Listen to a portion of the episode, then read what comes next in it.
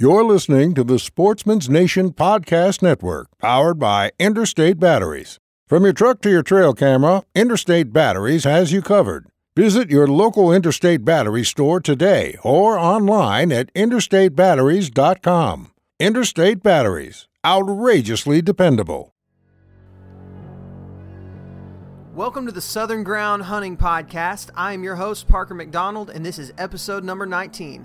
Today, me and Michael are talking all about early season bow hunting strategies that have worked for us in the past. Everything from early season scouting to gear preparation, access, food sources, and everything in between. So if you plan on being in the woods in the early season, this one is for you.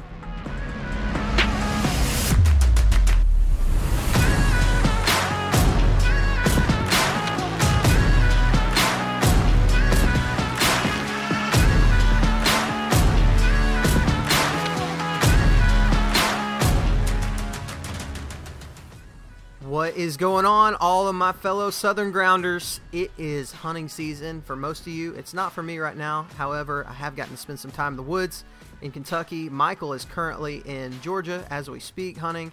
Um, Alabama has not opened up yet, but I know a lot of you guys have already spent some time in the tree. Several of my buddies have been sending me pictures of deer that they've killed out of state, so super pumped about that. It is that time of year, and the leaves are still green and it is still hot as heck outside, but at least we can be out chasing deer. And uh, man, I'm just I'm so jacked up about it. But uh, I will tell you one thing I'm not jacked up about is um, I had already recorded a podcast for this week um, with a guy named Locke Wheeler from he's a representative from Scree and he also is a huge part of Louisiana Bowhunter on that uh, that website and their podcast as well. And I was planning on playing that podcast this week until my computer crashed. All of the information, all of that recording was on that computer. I had not put it on my external hard drive yet. So, um, this is kind of a last minute podcast that we are doing. Um, it's all about early season strategies. Me and Michael recorded this together. He is in Georgia, like I said. Um, so you're going to get a little bit of not amazing audio quality because he is calling in on the phone. But overall, was a great conversation about a few things that we think are very important for the early season. But before we get into that, I want to take a moment to give our partners a huge shout out. First and foremost, onX Maps. They have been with us almost from the very beginning. Um, they were probably the first people to um, to be on board with Southern Ground and man, I can't tell you enough about onX Maps. That mapping software is absolutely incredible. It saved my life so many times getting into the woods, getting out of the woods, and finding a spot to hunt. Um, I've been using the tracking feature a whole lot lately. Uh, and so, man, I just I can't say enough about that. So, if you are in the market for a new mapping software, I would highly recommend you check out onX Maps. Um, let's see who else. New Breed Archery. New Breed is my favorite bow company that is out there right now. Um, and not just because they're partners of the podcast. Let me tell you why. Um, their customer service at New Breed is out of this world. It is insane. Like you can call in, you can order a bow, you can get a bow sent to your house to test out. You send them your, your specs and all that stuff. You can test it out for 15 days and see if you like it. I don't know of, an, of another company that will that will do anything like that for you. So I highly recommend you check out New Breed. When you do that, when you call them and put in your order to get a new bow, tell them that Southern Ground sent you, and you will receive a discount. Um, let's see who else. Tethered. Tethered is um, man. I, I got to tell you guys, I have finally received my Mantis saddle, and it was every bit worth the wait. Now I haven't got to get up to hunting height yet because I don't have my Predator platform yet, but I have been able to sit on the ground um, at ground level and just kind of hang from it and get used to it. And guys, if you have not ordered a tethered, or maybe you have ordered it and you have not received it yet, I'm just telling you, this is going to revolutionize the way that you hunt. I can already tell that I am going to be a saddle hunter for life. And um, man, so much good stuff to say about these guys. You can basically get into a tree from start to finish, other than your climbing method, you can be hunting out of a, out of a saddle with one click of a button on the Tethered Nation website. So go check them out. The last thing that I've got for you today is Go Wild. Now we have been doing a really neat giveaway with Go Wild. We are giving away $100 worth of Go Wild gear, t-shirts, hats, and stuff like that that you can find. It's the gear of your choice, whatever you want to get. All you have to do is tag me, Parker McDonald, or Southern Ground in a post on Go Wild. So that giveaway is over. So we are going to be announcing that at the end of this podcast. So please don't just fast forward to the end trying to see if you won. Listen to this episode. I think you're going to get something good out of it.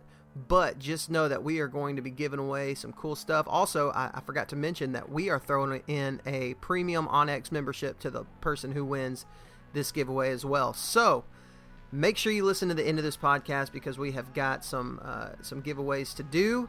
Trying to think if there's anything else that I need to cover, and I don't think that there is. So you guys sit back Enjoy this episode. Hopefully, you get something out of it. I think you will. Let's get to my conversation with Michael Pike on early season bow hunting strategies. Okay, guys, welcome back to the Southern Ground Hunting Podcast. I am here with Michael Pike, and uh, Mike is on a trip to Georgia. How's that going, Mike? It's going pretty good, man. That's awesome. Um, besides being, um, I, I couldn't ask for a better trip. Um, I feel like I'm back in Kentucky. Uh, to be honest. That that, that doesn't sound good to me. hey, I am having some of your luck this trip. That's for sure. it sounds uh, like left it. my range find, left my rangefinder at home. I guess. Um, I didn't have the SD card in the uh, GoPro because you remember we uh, downloaded them to the computer and I never put it back in there. Um, then what was it? Oh, I forgot my camera arm in the truck. I brought the base uh, and the camera, but no camera arm. So you no hauled. Remote. So you hauled that huge base and didn't even get to set it up. uh-uh. I had my I had my uh, XA30 just sitting on top of my uh, bag. I was like, if something comes out, it's probably going to come out over here. Uh, and and I just set it on top, pointing in that direction. I was like, hopefully that's what happens. Oh, and the Tactacam, I ended up um, leaving it in the truck, and then got it today, and uh, and then had misplaced the little screw-in uh, bolt for the um, Tactacam to actually stay in the little uh, I don't little holster or whatever you call it. Yeah, like the, um, the stabilizer so, that it kind of goes in. Right. So this whole trip, I mean, it's been one thing after another for real. I got down here late yesterday um, because it was the last minute decision. Because I went to bed, you know, I went scouting with my dad. Um, he drew for a special opportunity hunt um, down in South Alabama, and so we went and scouted it. After I worked, like you know, my my full shift down there at the hospital, so um, you know, I was war slap out, and then go high for you know another you know eight hours or something like that, man, I was just plumb wore out, You're and done. I was already sick.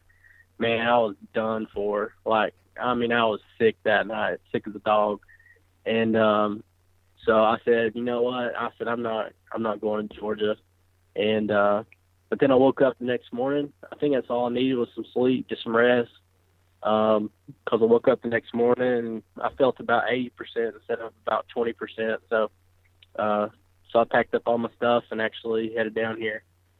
Well, man, it, it sounds like, um, from what you've been telling me, it kind of seems like you've been seeing a good amount of deer down there. Yeah, yeah, we have the first evening. So, um, so we got there and uh, I was running late, so I went to a spot. Marked up two pins and I went to the lesser, you know, as far as what I thought was going to be a good spot with the two pins. And uh, he went to a section. He's already been up here and hunted a few times and had done some scouting because he lives in Auburn, so it's just like you know a short little drive um, from school, you know, back over here. So, anyways, um, so he went to a spot he had been seeing some deer and um, ended up uh, setting up perfectly and um, had a, little buck come through, but it was going a little bit fast, and uh, then went to this awkward shooting lane, and he said he um, thought it was going to be a, a good shot, but I think he ended up shooting maybe under or over his back. I can't remember which one it was, but Dang. anyways, he had that um, opportunity at a you know a buck, and uh, I think he had a doe or maybe a spike or maybe two more does come come through that, but wasn't able to get off a shot at them. And then um, so I I was up on the hill um, hunting one. What it was was like some like two ridges of pines that fed down into a hardwood bottom, and so I figured like if anything was bedded in this huge stand of pines, it's going to want to eat something, and there's some oaks dropping along the creek. So I was like, you know, I need to be down here at the base of that. They're probably going to funnel right off the hill and, and hit these oaks up. And um, they did, but they went to the spot that I thought was going to be better and then crossed the creek and went up the hill. Well, so I heard all those blue jays cutting up. So what I did is um, once they got away from me, I went ahead and headed off to the direction, you know, that I heard them go. Right. Because I figured I might could might could get up on them and, and see what was going on. Well, there's a field pretty close by, so um, I went up to the field and looked out. Man, I didn't see the first deer, and I was like, you know, I know that that was a deer that that came off that hill and crossed that creek and went up to that field. Nothing.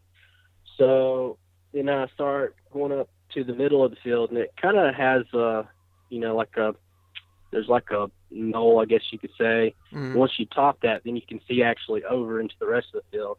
I could see the far side of the field, and I could see all of the corners, but there was a dip, a little sway that I couldn't see, and it was probably about two foot high grass.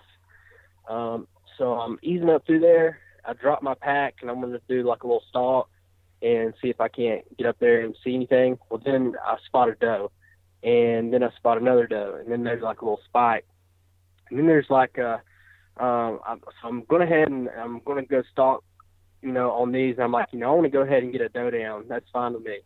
So I'm about to take off, and I get about 10 feet, and then bam, I see a head pop up to my left about 30 yards away, and it's a little buck. He's like, I don't know, he's got a few points on one side, and it looks like a spike on the other.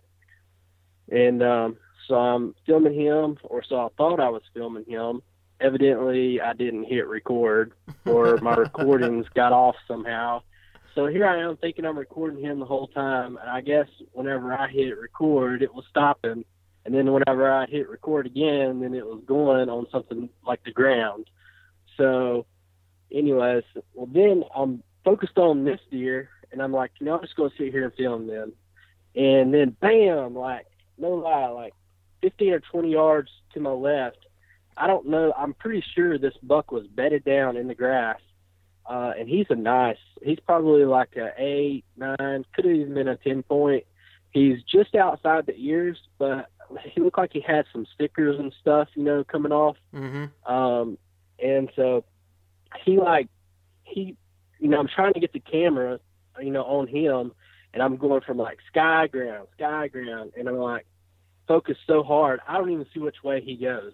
I don't know if he goes left or right or which way he goes.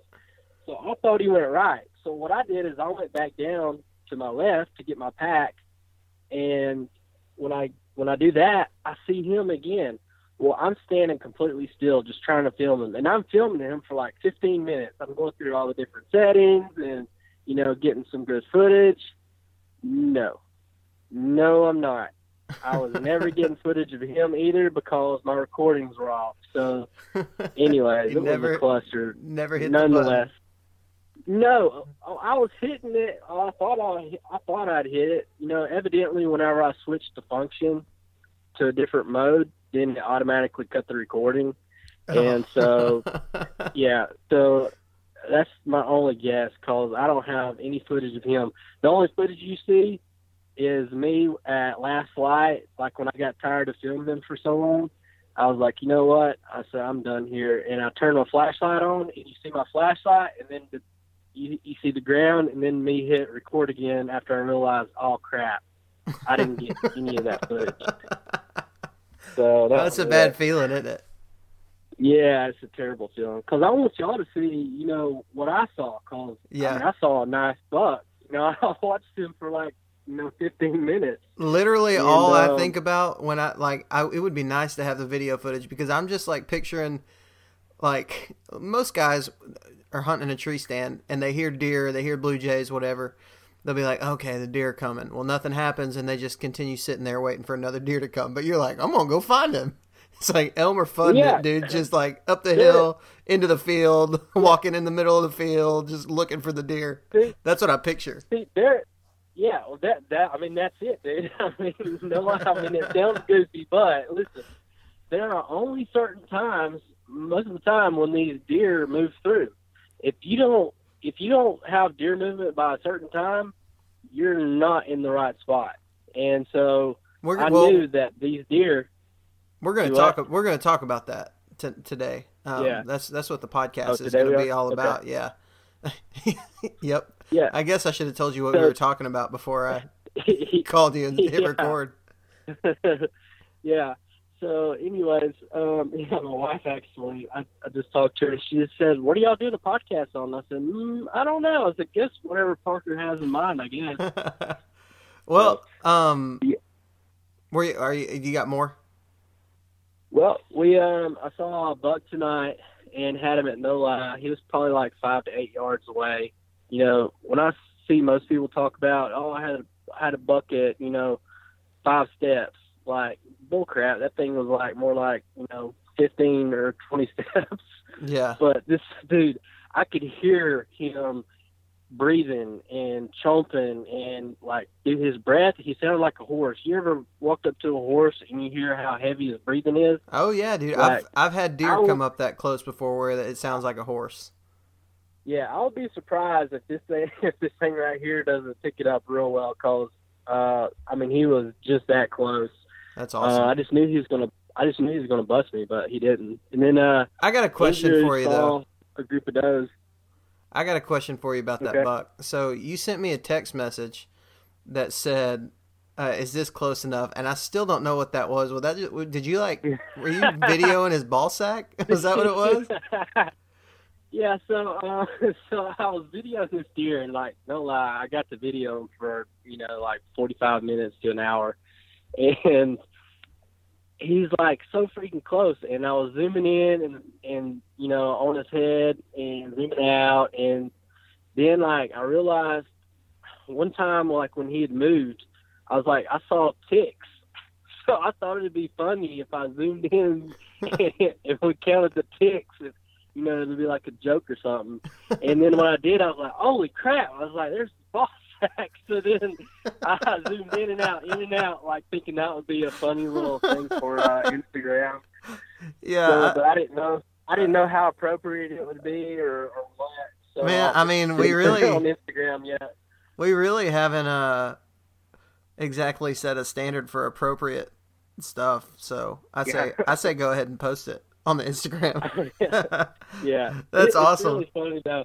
And I, I sent it to uh, Andrew. He said I looked over at my phone. He said, "Hey man," he said, "You get you got a buck real close to you." you know? and so I was like, "Yeah," and I sent him that of me zooming in and out of the balls, and uh, uh, it, was, it was hilarious. Dude. I was like, "Yeah, real close." That's awesome.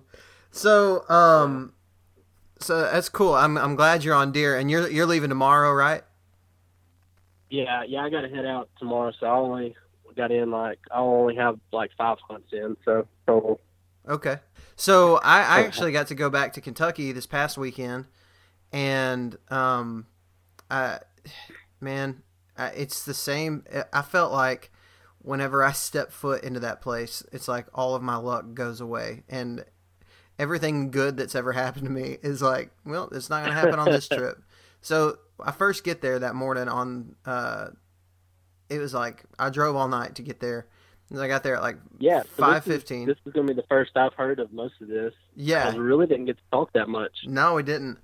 So so about five five fifteen, I get out of the truck and um, I start getting everything ready, and I'm gonna do spot and stalk this um, this morning because mornings are typically slow out there. It was kind of cloudy, overcast, and stuff. Well, I get out there, start start hunting and stuff, and um, you know I see I saw a couple does, or I guess they were does. I couldn't actually tell what they were. Uh, I saw a couple deer, and uh, and it was really cool. I thought I was gonna get a shot off at one, and it just went the opposite direction. Uh, so that was fun. Well, then it started just pouring down rain, man, and um, I was like, well, I got to get my camera out of the rain. I'll I'll go get the camera out, and I'll go to a different spot that I want to check out. and maybe try to still hunt that too. So I get back to the truck and I go reaching for my, my keys in my pocket. And at this point, it's pouring down rain, and uh, my keys are not in my pockets. And I look at my window, and I have locked them in the Hummer. And this is the first. Oh man, this is the first day, man. That's like the first time I, I, you know, hunted back in Kentucky on this trip, and um, it was just like that. It felt like the whole rest of the trip. It's I don't I don't get it, dude. I just I bought a brand new rangefinder and it messed up on one of the hunts that I was on, and I think I actually figured out what was going Your on. new one did? Yeah, yeah, my brand new one that I just bought to replace the rangefinder that broke the last time I was in Kentucky. And uh, yeah, it it was pretty discouraging. Um, luckily, I didn't see any deer that day, but everything kind of went to crap except for one evening. I went to this spot and it's super secluded, man. Like super secluded. I had to paddle a long ways to get there. The the the field itself wasn't secluded. Like somebody could have hunted another section of it fairly easily, but it was a huge field and it was a back corner of it and there just wasn't anybody that's going to walk to it. Uh, honestly, like I just Right. I, I highly doubt it. And that doesn't mean that some people wouldn't, but I just really would doubt it. Um, and so I went back in there and, and found a tree that I could climb, which is a pain in the butt to do in Kentucky as well. Um, which I, I came home to my tethered saddle in the mail, which was kind of, it was a great thing, but it was like, well, why couldn't it come last week, you know? Um, uh, and, and honestly, well, I, I keep telling the story. So that evening, I sat there and I saw 30 plus deer. I saw so many deer that night, um, just coming out into that cornfield. And I just assumed that they were going to come out from the woods. I was hunting in between bed and, and this cut cornfield. And Did you not learn that lesson from last trip? well, no, no, no, no. let me let me say that the beds that the the bedding area that I was hunting the last in on this spot were like right off the cornfield. It was those CRP fields, and it there was like just a thin strip of woods, probably only ten yards Right. wide, and So and then no into the C- CRP. Yeah, I wasn't going to be able to get right up in there. Well, about uh, I don't know five o'clock or so, uh, a doe comes out and she walks like she's going to walk right into my shooting lane, and she stops and busts out of there. She didn't blow or anything. She just kind of ran ran off and ran back into that bedding area. Right. And I was like, crap. She was walking straight to a white oak that was dropping acorns right behind me. And and that's where she was going to go to. But anyway, so um, I, I decided to drop some milkweed. When I first got there, the wind was right in my face. It was perfect. And it was supposed to be that way all evening. Well, I dropped some milkweed and it's going straight at my back and into the field, into the cornfield, like right where she stopped. I was like, gosh dang it. And so I sat there. About 30 minutes later, two decent bucks walk out with, I don't know, probably four or five does. And they're walking through the same trail. And I was like, man. And those these bucks were just running. Like they were at like a at a trot, like a fast paced trot. And They like do that. yeah, it was I, it was Have you- crazy. Have, have you have you noticed that? Like Yes. what they'll do is they get a place that they know they want to go to, and they'll just run straight there real quick. Like Uh-huh. they're And that's you what they know, were doing. Like, they, like it, it's kind of like kind of like this, all right? You ever been at home and like it's nighttime and like you don't know? Well, you kind of live way out in the middle of nowhere, but you know I've got a neighborhood, a subdivision, and our whole front door is just like glass. So like if you ever like I don't know walking around in your underwear, you might or walking around naked after taking a shower, you like just dart across real quick yeah. to get from point A to point B. That's what it felt like these deer were doing. Yeah. So so these deer, I mean, they're at like a fast pace and they're about to just go right in my shooting lane. I'm gonna bleed at them, get them to stop. So I got my camera ready, dude. I was ready for it, and I'm just sitting there waiting. And all of a sudden, they run back the other way, and all probably five or six deer that were out there at that time in that specific spot did the same thing. Well, then they come right back and try to do it again, and then they run back out. And I'm just, I'm just Huh. beating myself up, man. Because here's the thing: if I were in a saddle, there was no way I could shoot from the ground in this spot because the corn was actually standing on the edge, and Right. and so I could see down into it. Well, if I were in a saddle or or something like that, I would have been able to get close where I wanted to go. Actually, where my pin dropped was, was dropped at, I could have hunted that and killed those deer, but Right. it didn't happen. Well, I sit there And dude, from that point on, it deer were just flooding out of the woods. Like just it was every time I look up, I see another deer. I was actually looking at footage that I got um, of some deer that evening yesterday. I finally was looking looking for it. My computer crashed and well, stupid stuff. And uh, I was looking and I was like, eh, I didn't even know there was a deer right there. And you can see deer running. I actually got one buck that ran off, and uh, and I didn't even know it was there. So I mean, there was deer all over that field, man. At one point, I was looking at them and I was like, "Are these hogs?" Like, because there were there were some that were far away, Really? and they were just single filing out of the woods, and they they were going fast like hogs, like hogs do out in East Texas where I where I hunt at some. And I was like, "There's no hogs out here," and so I finally looked up at them, and I got my binoculars on them, and I was looking at them, and like, man, these are just a bunch of deer out here. And uh, at one point, the all, all these little deer were walking out, these little does and you know yearlings. They were running running all over the place and just bleating like crazy. It was, meh, meh, meh, which I'd never seen that before either. Not like that. And so, um, finally, one comes into my shooting lane, but the problem is I've, I, I'm out of camera light. I really want to get these deer on camera. Like the first kill of the season, I really like to have on camera. And uh, I'm already I've already dropped my bow and am packing up my my camera arm, and I look up and there's a deer standing at 25 yards right in the shooting lane. And uh, Wow. yeah, so so that was a bummer. And then the next morning, I tried to go into where I knew that those deer were coming out at. Um, hmm I just hiked in there. I didn't kayak to it. I just hiked in to where a lot of those deer were filing out at, and I actually had two deer bed right behind me, and uh, and then when I got down, they they busted out of there. I thought they had just passed through, and they ended up busting out of there. So that was my trip to Kentucky. I saw you know over thirty deer, which Bunch would be deer. would be Yeah. great, you know, except for I saw most of those on one sit. Um, Right. but that it, it kind of got me thinking. So I mentioned that my computer crashed. Well, I had a podcast that I had recorded several weeks ago with another guy that I was going to put on for this week, and uh, and my computer just completely would not even turn on this morning.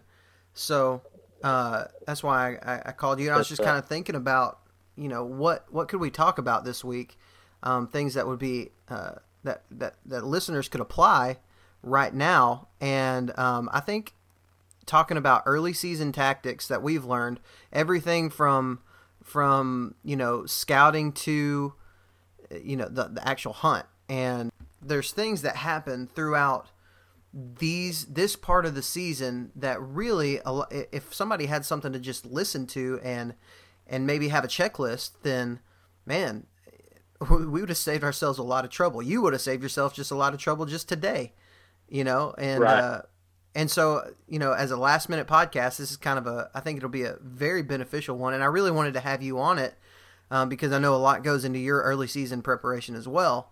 And so it's just going to be the, the two of us talking about what we do early season. I got a couple of things um, that I really want to want to hit on, and I'll just I'll just kind of go through those really quick. But scouting, um, gear preparation, access, and then the actual hunt, um, because all those things are different in the early season than they are in you know once you get into the rut into the late season the weather changes a ton you know and uh, Right. wind directions change uh, as far as your uh, your dominant wind it's gonna it's gonna change you know at some point after the early season and so um, your preparation really does does you know switch up just a little bit so um, so we'll, go ahead and get started uh, just with the scouting so we've talked about scouting before um, you know the summer scouting, spring scouting, even uh, post post season scouting. So February and March scouting, and then turkey hunting scouting. We've we've talked about all that stuff before.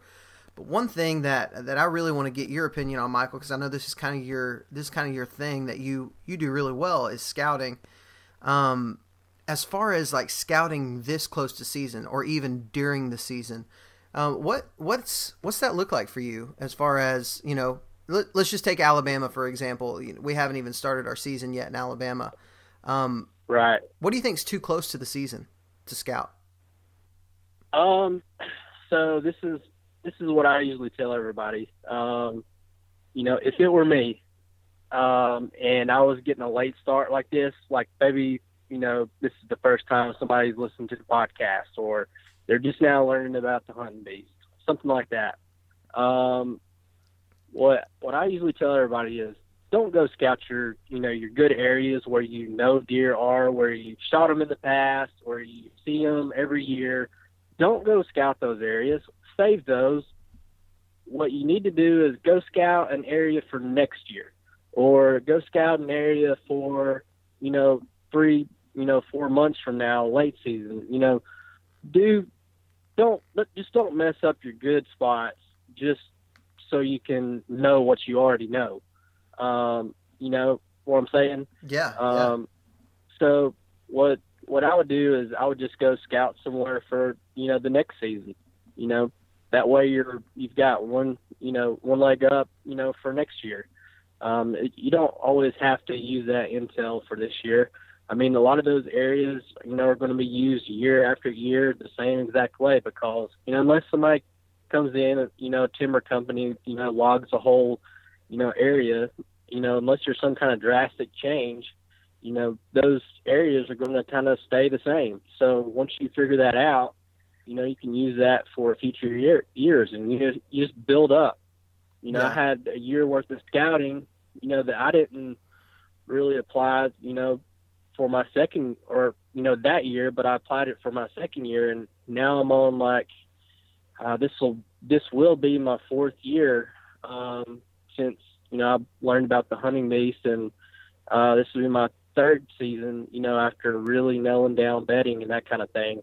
Um, so you know, there's there's a progression. You know, you're not going to go out there. I think Dan says this too. You know, I thought after reading all the stuff on the hunting beast that I was going to go out there and I was going to knock down, you know, like tag out within the first two weeks as much knowledge as I soaked up uh, during that first year. And boy, I tell you what, it was a reality check um, for me that first year. Um, there's so much that you don't know, and you really have to build on everything. You know, like your wind and your thermals. You know, you may find out, you know, exactly where they're bedded um, but how are the deer using that bedding? How are they coming into it? You know, what food sources are they headed to once they leave there? Um, you've got all of these different, you know, tiny little details that, you know, are around bedding, but, you know, just learning bedding or, or certain little things are not going to, you know, put you on deer. Right. You, you know, you you have to learn the whole process. Um, so, so, that's what I would do. I would I would just hold off, use it for the next year. Yeah. So so that that kind of this time of year, uh, I'm really not. I'm not looking at places that I can go in and put boots on the ground and and scout. Now, that doesn't mean I won't do right. it. That doesn't mean I'm not going to do it because there's some places that I just want to know about, and you want to have plenty of places to go. Um, to where you can to where you can go in there and and feel confident you know you know the area or whatever. But that being said man cyber scouting is your best friend especially this time of year. Because you really I, like there's spots that i have that i'm not even going to step foot in until i hunt it. Like because i already know what it looks like. I know i don't need to know that there's deer in there um, because i already know there's going to be deer in there. And and i don't really feel like i won't even i'm not even going to hang a trail camera in there during the summer because I just don't want right. to. I don't want to mess with it. You know, I know there's deer there. It's a waste of my time to go in there. Um, but I will. When that, I go ahead. And that's another thing that I see a lot of people um, really kind of messing up with is trail cameras. You know, you got people that are so impatient with trail cameras, and you know they want to go put them out, and then they you know want to dump some corn or dump mineral or something like that well, all you're doing is altering their normal pattern to go this one thing. That does not help you out whatsoever when the season kicks in. You know, yeah. that intel is no good. Yeah. And another thing, they want to check trail cameras every, you know, every two weeks, every three weeks. You know, if if, if so, I put up trail cameras um, a while back, and I'll I'll let mine soak for a whole season. I don't use any intel for that season. I put them out when I go to a spot, and that is the last time I see it. And I go back to pick it up in like February or March. And all of that information is crucial. I mean, that tells me everything that's going on over like a three or four month period um, instead of like, you know, you've got two weeks, you know, somebody just put a trail camera out. A lot of times those bucks may come by one time. As soon as they pick up that scent, they will not show up for another two weeks, almost on the dot. Yeah. All right. So if if you got you know your first picture and you're like, oh man, that's a huge buck. Well, then you go back and check it two weeks later. You know, you're not going to see you know basically anything after that first buck picture. And a lot of people will will hunt that deer.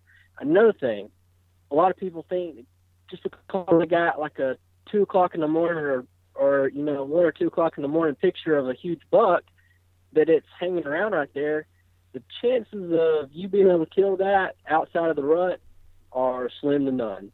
Right. I mean, it's just yeah, because he's going to be he's going to be somewhere else. he's going to be traveling. Right. He's going to be traveling from bed to food, and if he's only making it there, you know, one or two o'clock in the morning, I highly doubt you're going to kill that buck outside of the rut. Now, I will say this though, and I learned this, you know, through going to Kentucky. I think you I think there's there are differences. So a lot of guys who are listening to this are probably hunting in the south who are they're hunting farmland, ag country, you know, there's a lot of places in Georgia, even in Alabama where you know, a nighttime picture of a buck it, this time of year does not necessarily mean that he's going to be far away. Um, I, just seeing how far these deer are actually traveling from bed to food, um, you know, I, I feel like if you if you're around ag, you're going to be pretty close to where to his home range. You know, if if you get a picture of him even in the nighttime. Um, and that's that that might just be a personal opinion. That's that's kind of what I noticed that the deer just weren't the travel was not far, but in places like where we hunt in Bankhead and and places like that, I know for a fact that deer travel further. They have to. Yeah. You know, Yeah. their their Yeah, options are so it's much slimmer. wood. Yeah, the, yeah. Right. Those big woods deer, they they just they're gonna travel farther, and so um, I think it definitely depends on the the scenario, the, the the place, the property that you're hunting. But that doesn't change the fact that a deer, it, you you got to keep your pressure away from it, um, with the exception Right. of like of like you know, public land hunting trips. You know where you're going out of state or something like that. I, I tend to like to be a little more aggressive than conservative when it comes to, um, you know, you got seven days to hunt and you just got to make it happen. Right. Um. So and um, if, if you're getting, if you're just since we're on this topic, if you're getting trail cam pictures of a buck and he's coming out 30 minutes to an hour before dark, you better be at that spot, you know, as soon as that season opens up because that that buck is bedded very close to where that camera is put. Um, those bucks just don't travel very far before daylight. right. So, you know, if he's got a big buck on camera, you know, in daylight, early season, that deer is going to be very close. And he could even be watching where your camera is. So I'd be really careful. But, I mean, hunt the sign, you know, too. If, if you've got, you know, all of your sign there, um, if you got a big buck on camera that early in daylight, you better be on it. Yeah, and that and that honestly, man, that's why I don't use trail cameras is because I know. Um, I've said it before. I, I, I don't use trail cameras for the same reason I don't use a fish finder while I'm fishing.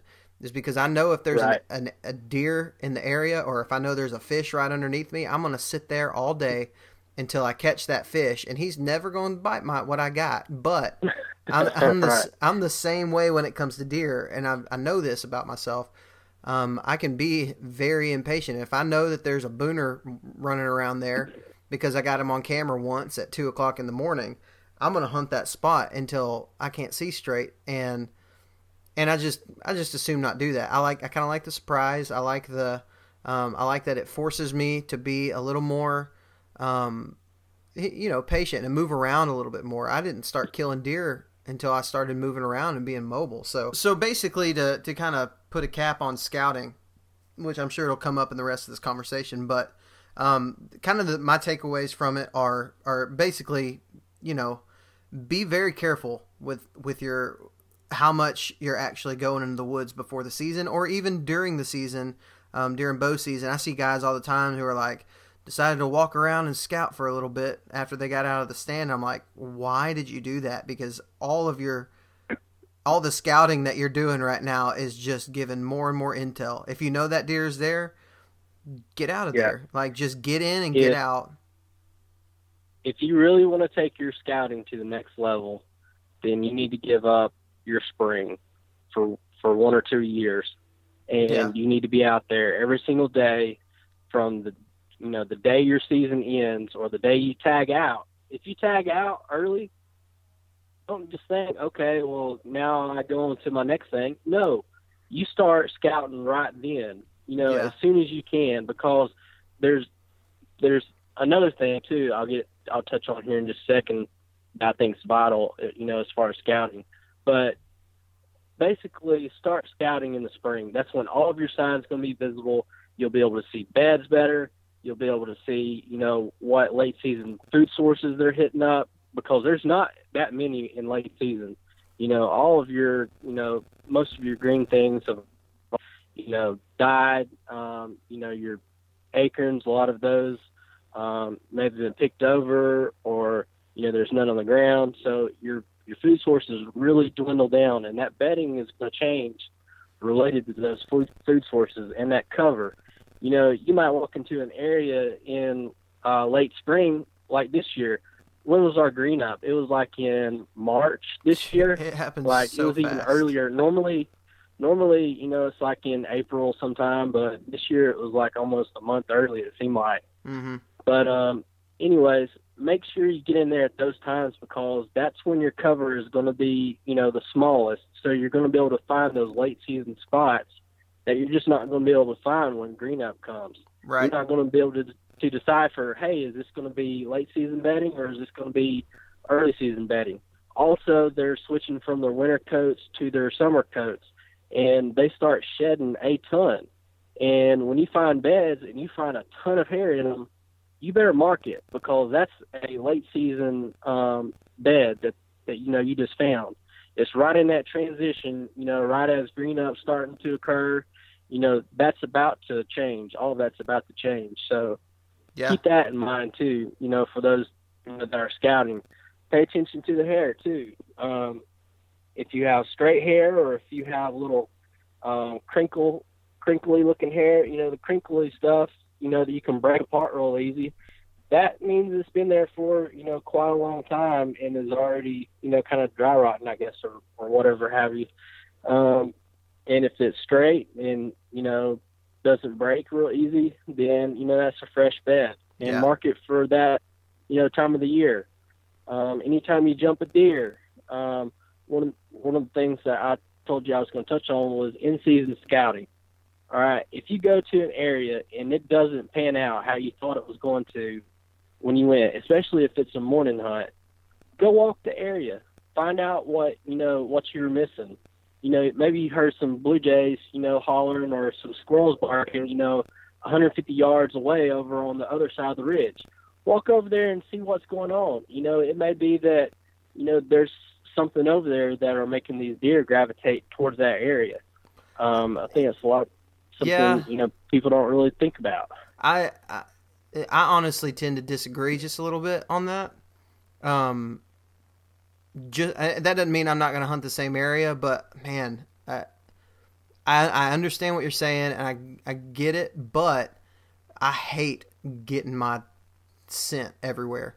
You know what I'm saying? Like eh, that that doesn't mean I don't do it occasionally, but there's like a voice in the back of my head telling me like if you heard something you think that it might be there, just go hunt it. Just wait until you hunt it. Don't go in there and look at it. And So, so this is where you probably have differences in personality. Um, I'm a I'm a very patient guy um, when it comes to you know like certain things. Like so, I'm thinking long term, and if my if my goal is to kill a big buck, and like basically I don't have to kill a big buck this year as long as I know all the pieces to the puzzle. That way I can apply them for next year. In season scouting is the best information you can gain, bar none. It beats postseason scouting. It beats any other scouting during the year. if you go into an area and you see no sign in the area that you hunted that morning, then you walk over one ridge and the place is lit up with scrapes and rubs, you would never have known that all that stuff was over there if you were, you know, being, I guess, a little less aggressive. And, you know, as far as you don't have to go and hunt it this year. And when I say aggressive, there are certain times to be aggressive, especially like what we were talking about earlier with our out of state hunting. But in season scouting, dude, that is the best information, in my opinion, that you can gain. Yeah, yeah, I I agree. I don't disagree with you. I just uh, I have a hard time doing it, honestly. I just I just struggle with it. Yeah, just that, like your trail camera. huh? Yeah, just yeah, just like with my trail camera. Yeah. And I'm an aggressive right. person, uh, and I think maybe the aggression that I that I use in that is I'll just go hunt it. Like if if I see a spot on my map that looks good, instead of going and looking at it, I'm just gonna go and sit there. And uh, I guess maybe aggression was probably like the wrong word to use. Maybe um, I don't know. I, am always intrigued, or right. I always feel like I'm missing out on something. You know, right. I, I, something just isn't making sense. You know, like why did those deer not come right here? Kind of thing. Well, like, and so and another thing with me. you though, Mike, is that you are you're uh, I keep thinking of like the little guy on Mr. Deeds. You, you're very, very sneaky. Um, you're typically not going in and blowing up the woods by climbing up a tree and and making a whole lot of noise in the first place that most hunters are doing already. And I think for me, like because I'm already I'm climbing a tree, I'm making noise, I'm doing things that they're not used to doing. I think the the the extra going a little bit extra and and checking out areas and stuff. That's why a lot of the times for me, I just I just assume get out of there. That doesn't mean though that I don't find things like if I if I go look at a spot, um, if I go hunt a spot because that's typically what I'll do. I'll just go hunt it. Um, that doesn't mean I don't find things on my way to there. Uh, I've also found right. that using different access, you know, if I find certain things on my way to a spot that look good and realize that my access is just tearing up, you know, that area, I can find a different access to get to it. So it definitely does help knowing like that in season, uh, you know, scrapes are a big thing that I find a lot. Um, sure. I find a lot and on the walk you, in. Yeah. And you but just touched on access. I yeah, think access needs to be one of our topics. It is. Yeah, I do have access on here, and we can we'll get to that. Um, I want to get to something first though that just kind just kind of sh- to show the progression, I guess, of of the of the preparation of the hunt or whatever for the early season. So, kind of covered scouting. Mm-hmm. Uh, we have a little bit differing opinions on that. I'm sure other guys would be able to chime in too, because um, some sure. people may have stuff that we don't have that we hadn't even thought of. Um, but for me personally, cyber scouting is the best thing that I can use for this time of year. Now, the best thing you can do is be scouting during the spring, during the summer, just throughout the whole season, throughout the whole year. I mean, and um, and and kind of have your intel that way. But cyber scouting this time of year, I'm probably not going to do a whole lot other than that, unless it's just to check access points and things like that. Um, right. So so the next thing is something that's been kind of a, a, a rough thing for you and I both, and I, I think it'll be pretty short, but gear preparation before you even go into the woods. So we we both chuckle because this has been something for us specifically this season that's just been really tough, man. It feels like I'm never as prepared as I think I am. So uh, I, I guess I'll start um, with typically what I'm what I'm packing in so this time of the year is hot. Um, I'm I'm trying to think light. I, obviously, you don't have to carry.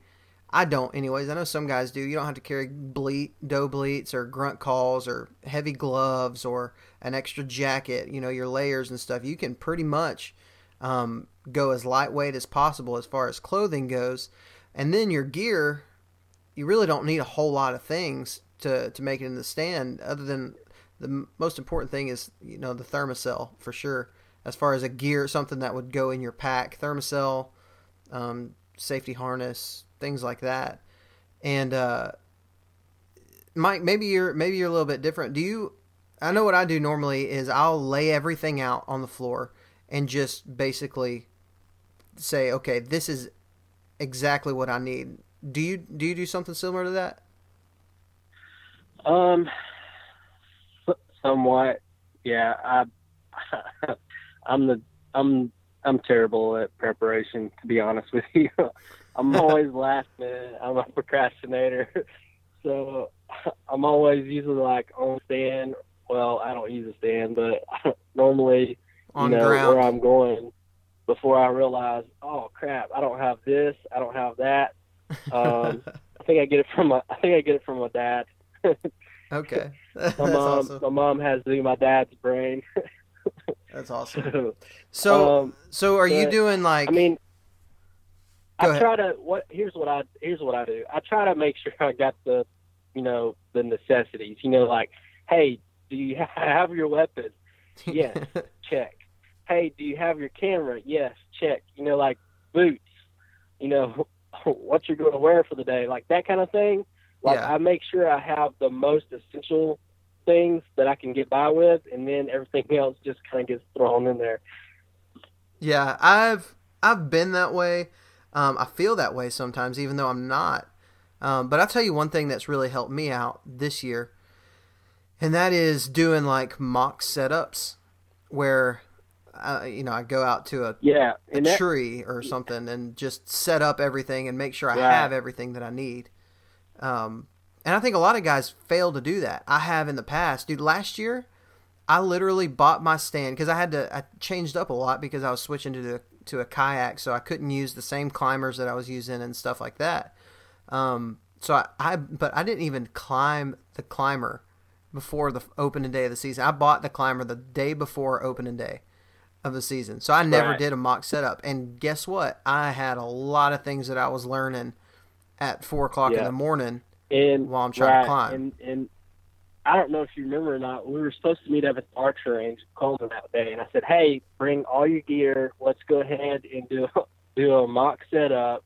That way, we make sure we got everything how it needs to be. Because I mean, we have a lot of camera equipment and stuff Right. too, and you just don't know how everything is going to. I had a new pack this year. I don't. I didn't know what the best way to pack it was going to be, you know. And you hate to find out, you know, this kind of stuff when you're in a different state, hmm hunting a new area, and you're constantly running late, you know, to things, and you know, things are getting in the way, and a lot of things that you don't know are going to happen happen. Um, and I think that's an excellent idea for anybody, especially going out of state. I mean, you know, Yeah. just go in your backyard, you know, climb a tree with all of your gear and just think about all of the stuff, you know, that's going to happen. Where do you have your rangefinder? That seems to be a big one for us. Can, I, I think we both can relate to that one. Yeah. You know, sometimes I have it in my pack, sometimes I have it in my pocket. You know, I need to get, you know, these pockets nailed down. Like, where do I put certain items? Um, that way, you always know that you got them. Um, so definitely, I think that is a great point. You know, for somebody, you know, Yeah, because that'll that'll make or break your hunt real quick.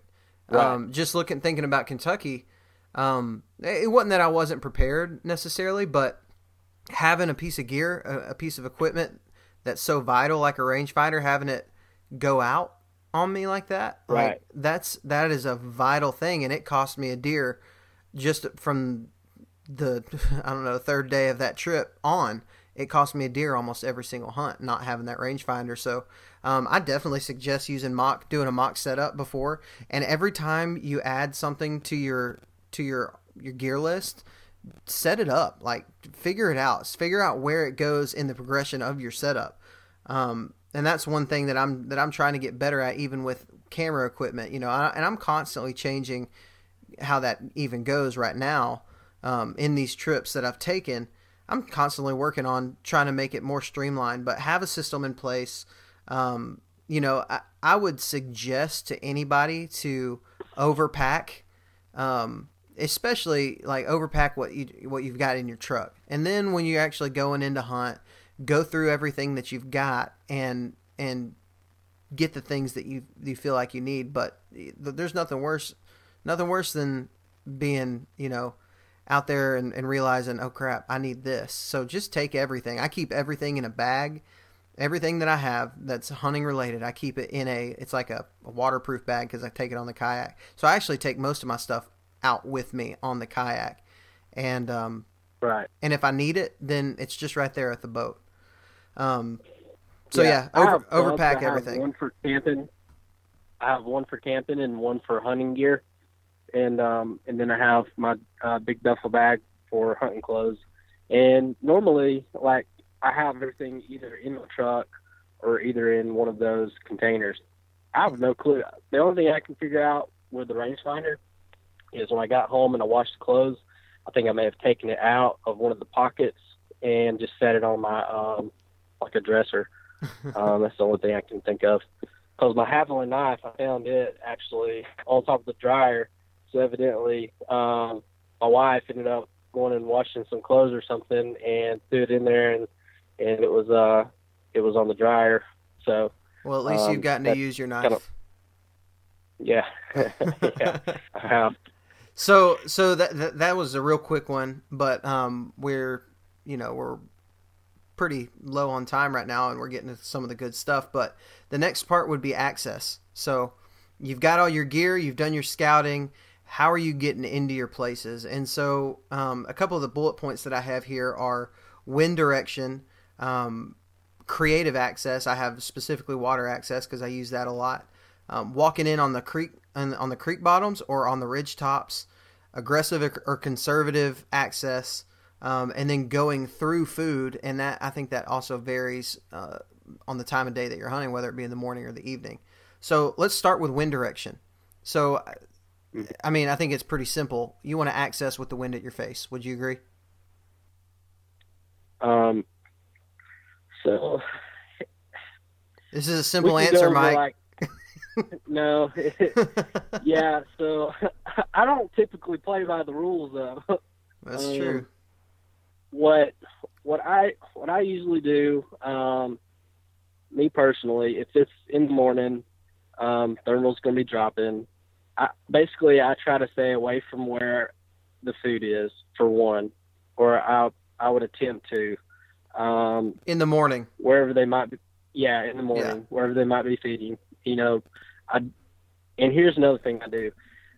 If think about all your trails you know, if, if you scouted, if you've done your homework, where all these trails are going to be, don't cross a bunch of them. You know, walk down a deer trail to get to your spot.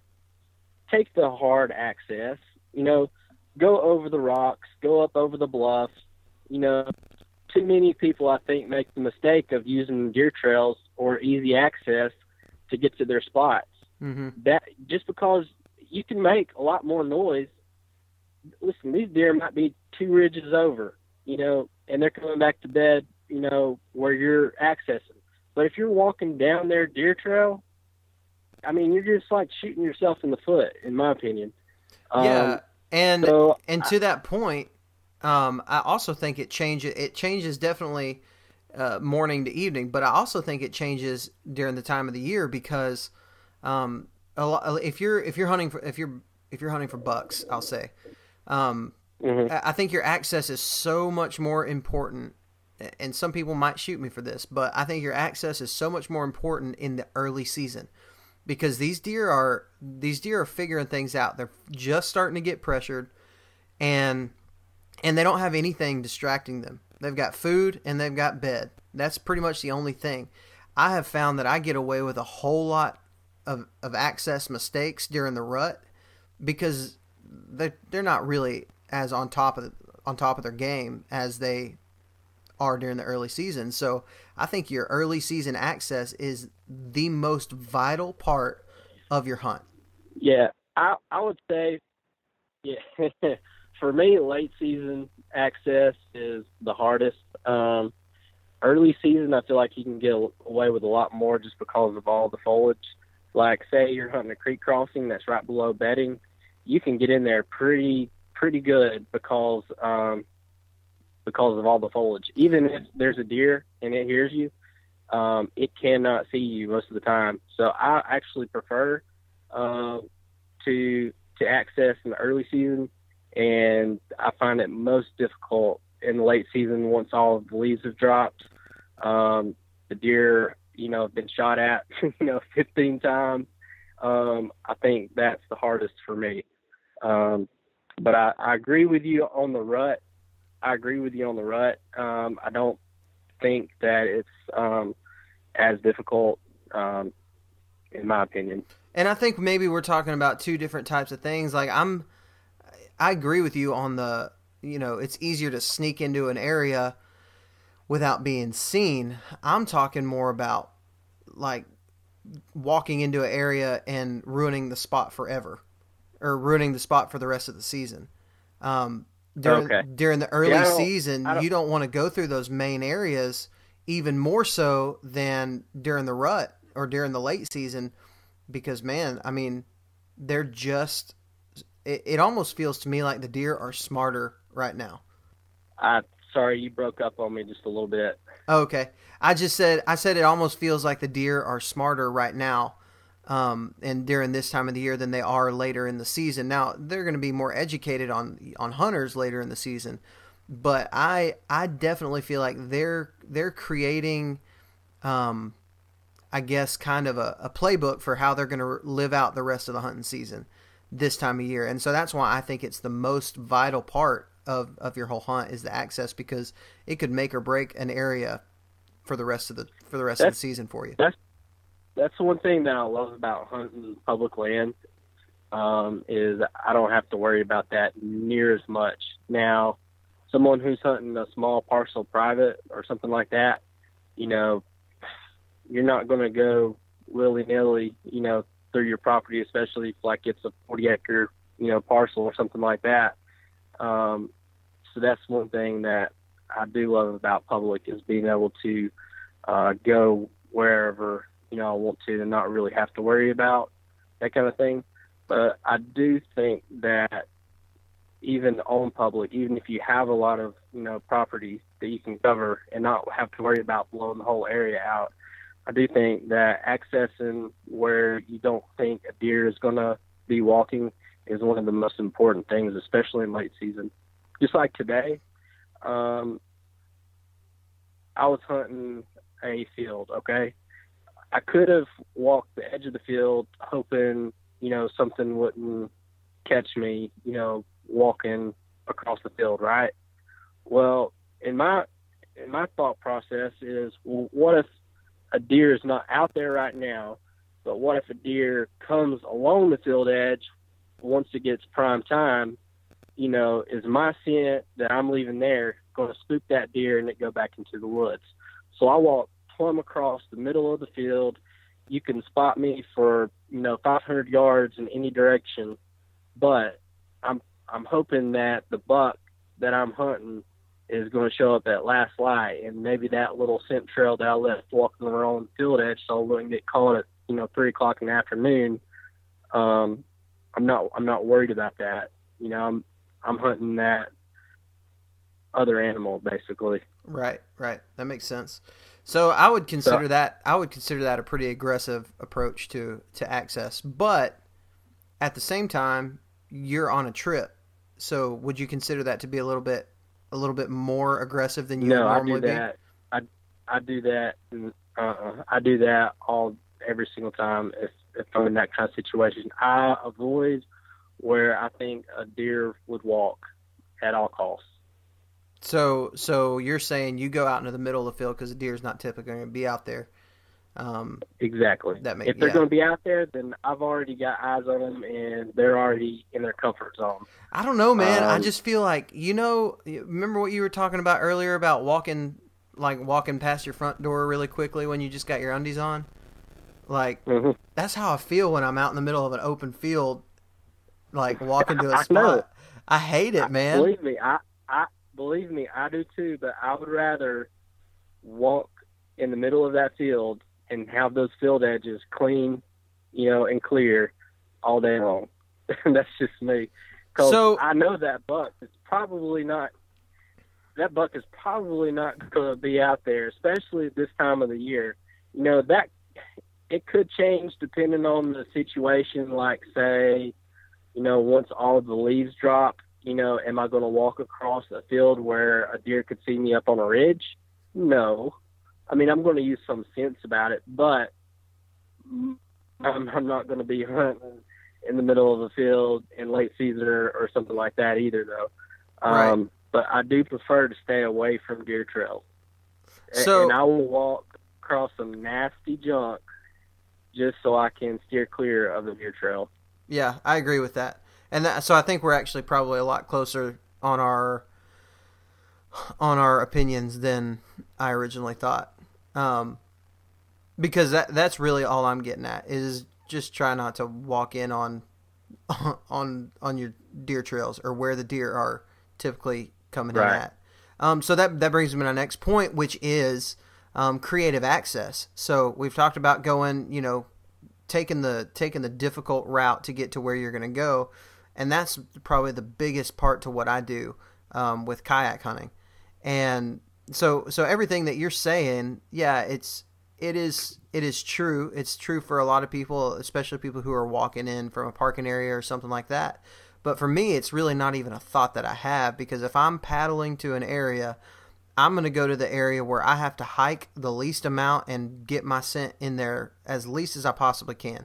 And I'm just going to walk in right. and and set up on the opposite side of where I think these deer are at. And uh, and and that's worked out really well for me because typically with with that kind of access, they're not expecting any danger to be coming from that direction. Um, and and I, I'm being smart about how I'm doing it as well. If I have the option to not walk through, you know, this time of year, not walk through a, uh, a spot where I know there's a lot of oaks that are dropping acorns, I can basically skirt you there, it. bud? Yeah, can you hear me? Are you there? Yeah, yeah, I can hear you now. Okay. What was the last thing you heard? Um, you talking about the deer being on the other side and clean access, and then I heard something about oaks or acorns. Yeah, so uh, so I'm just I'm gonna paddle to most of the time. I'm gonna paddle to where I don't have, if, especially this time of year when the oaks are dropping, dropping the acorns and stuff. I'm not gonna I'm not gonna walk right underneath an oak tree to get to where I'm hunting at. You know, if I have the option to, uh, I'm gonna take the easiest route that I possibly can.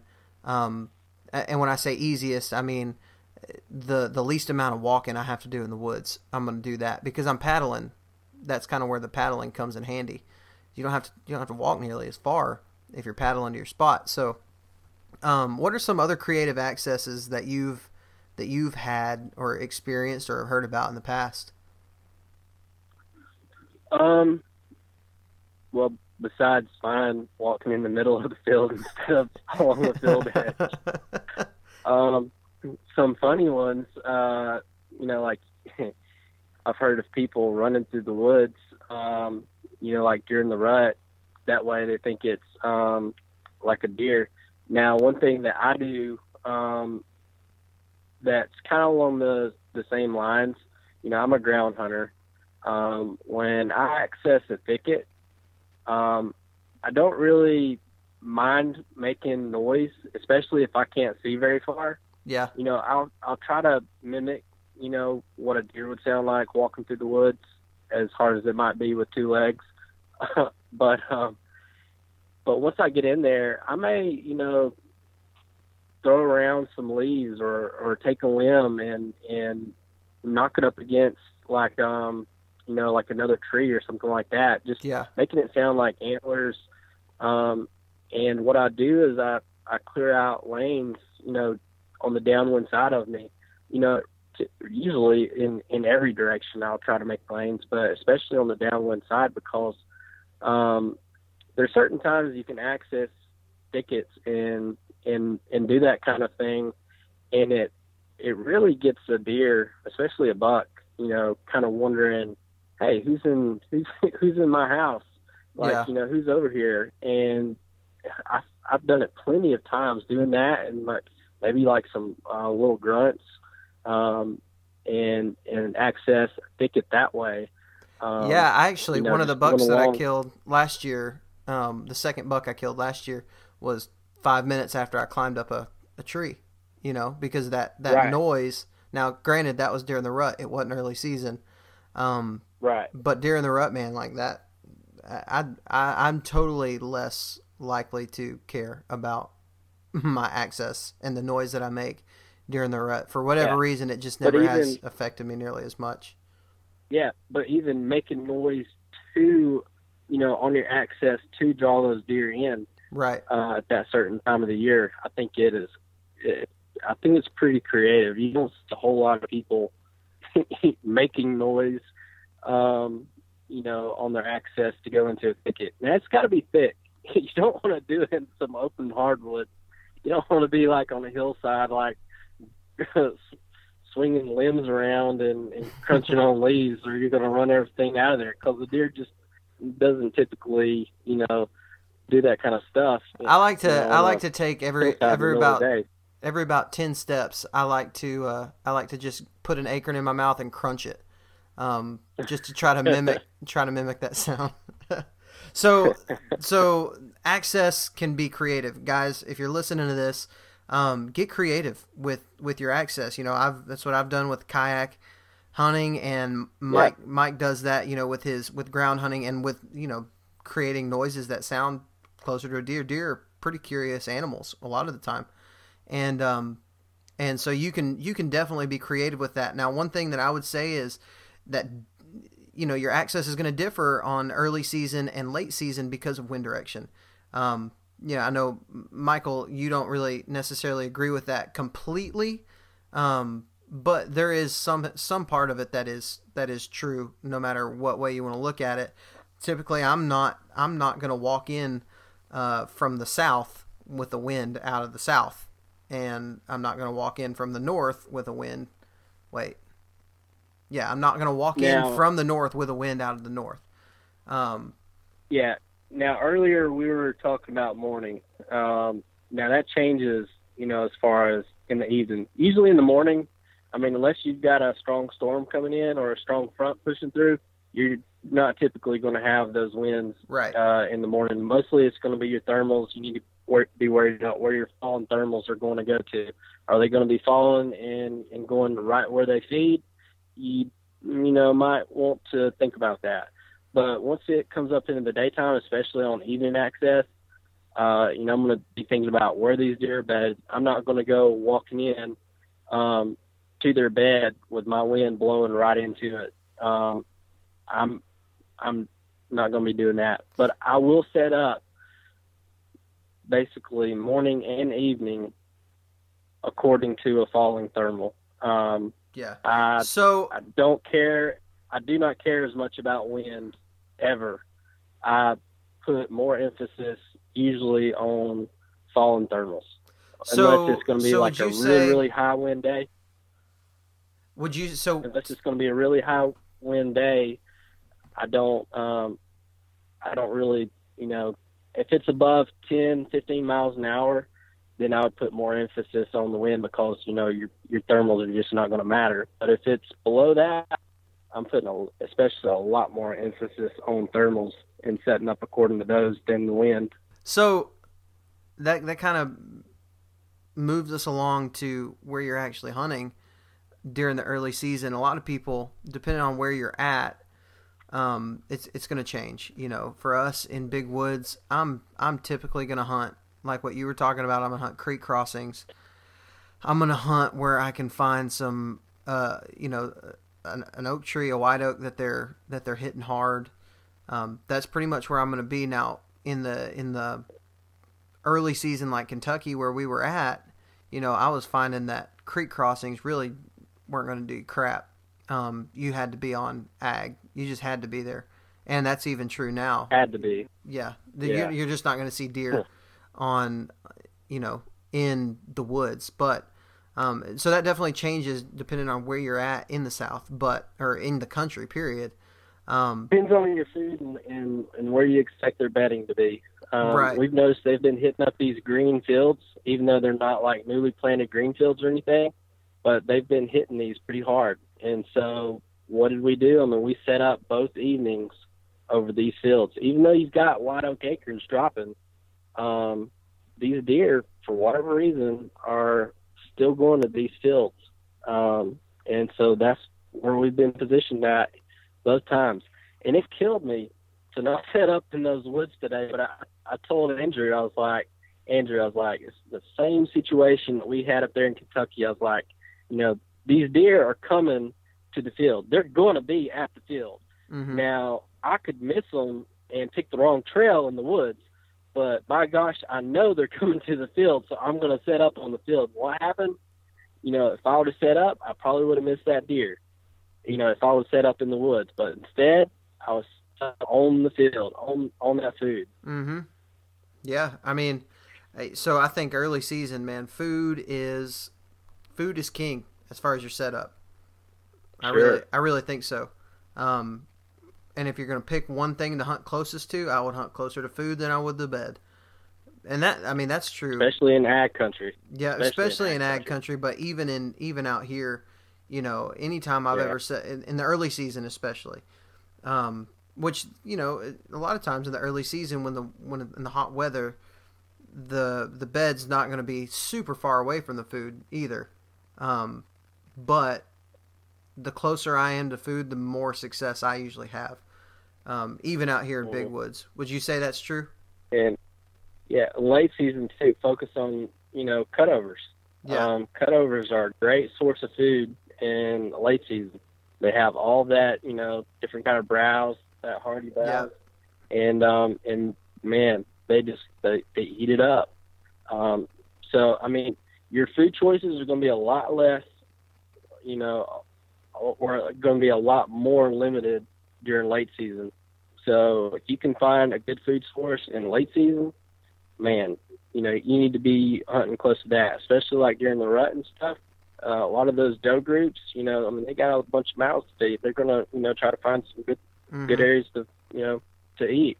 Yeah, and that's And, one um, thing about early season that that is different is because they just have more food, and so uh, you know I think for me a lot of my sightings have just are less in the early season, um, just because it's hard to pinpoint those places. And typically, it, it can be a little bit easier in the late season to hunt food and find food because it's just a lot a lot more scarce. Right. Um, Yeah. So- but if if you're on the ag, definitely, definitely, definitely hunt Oh, the yeah. ag. for sure. So do you think do you think Michael that it's different? Um, let, us talk because we are we already kind of hit on that for um, ag country. You know, I, I can't figure out how to hunt the mornings in ag country, so I you know they're not they're not hitting food nearly as much. Um, they're hitting their hitting the fields at least nearly as much. So, but in like in big woods, like what like what we're normally hunting, do you do you find that food is just as important in the mornings as it is in the evenings? Um, I I really don't know. Um, if we were talking about Bankhead specifically, I hate I hate him with a passion. Outside of about the first three weeks, it's like I mean the whole place shuts down. Like you don't. I don't even know. I may have seen a hand, you know, a hand or two full of deer in the evenings last year hunting it. That that's probably between me and Nathan both. Uh, me and Nathan hunted last year, and that's the way it's been ever since I hunted up there. I ha- just do not have as much luck in the evenings as I do in the mornings. Um, but if you were to talk about somewhere else in Alabama, I mean, God, I mean, everywhere else seems like it's the complete opposite. You know, you've got all of these, you know, other places to hunt in Alabama, and they're always better in the evenings typically, um, Yeah. especially early season. And that and that goes for deer hunting in general, especially during the early season. Most of these deer are already going to be in their beds by the time that um, you know you get out there to hunt them, um, especially these big bucks. Now you also have you know the does that move through, you know, like between that eight and nine um, time period. But um, but as far as like your buck sightings, I mean, you you might as well hang it up in early season. It's tough to get on bucks in early season in the morning. Yeah, out here, I know for sure. I know a lot of people who have a whole lot better luck than I do, but not not on this, not on Bankhead, for sure. You know, you, you just don't, you don't. I see a lot of does in the early season, and some small bucks. Um, I think Mhm. the biggest buck I saw last year on Bankhead was probably the third. I think it was November November the third or so, and it Mhm. was first thing in the morning, um, going up a drainage off of a creek crossing, and hmm uh, he was about a 120 inch deer. You know, he wasn't a, a huge deer, but he was the biggest one I saw last year, and uh, and he was just he was just walking it, crossing that creek, probably going back up to bed, and Yeah. and uh, and that Yeah. was that was the early season. So I think you can you can get on them. You you can you can have some sightings, but man. That's why I think like early season. If I'm going out to hunt, I'm going to shoot a doe. Like I'm not expecting to shoot a huge buck early season, especially on where I hunt. Um, Think But- about your rut times too, um, because some of these does, you know, can can start a little bit early. You know, right. um, the main rut up there in Bankheads in uh, in November. Um, Y'all's main one down there in the southern part is what first week of December. Yeah. first second week of sec- December. yeah, second week. a lot of yours. Yeah, I killed. All right. I killed So- two of them in that se- that second week of December. Right. So think about that kind of stuff too, um, because you know some of that movement that you might think is just normal movement, it could be like methodical rut type movement, um, and just you know, uh, um, say a month ahead of of what you'd normally see, and a month later than what you'd normally see. Right. Um, because those those bucks, they're um, they're they're usually on a mission when when they're out in daylight. You Yeah. know, they got something going on. Well, in that specific day, um, that specific day, man, I saw 14 deer that day, which is a lot of deer to see in one sit on Bankhead. Um, Right. and and it was I'm not going to say it was rut activity, but I'm not going to say it Mhm. wasn't. it was it Right. was as close to you as you get to rut activity without it being. I mean, I saw that buck first thing in the morning, looked like he was cruising. Um, I saw a spike chase two does, and then I saw just doe after doe after doe, and then one little three point that was basically doing the same thing as that bigger buck was doing. Um, he looked like he was just he was just on a on a mission. You know, he was scent checking or doing whatever he was Right. doing. So one of those does may have been um, coming into estrus whenever you know she ran by, and those bucks knew Yep. it. You know, and I know I know for sure there was one there was one buck uh, the week or one doe the week before that that was in the area that I saw, um, and there was a buck chasing her, like dogging her and grunting. And so, I mean, that's Uh-huh. you're talking about the end of October, and that's early out here in Alabama. But to your point, Right.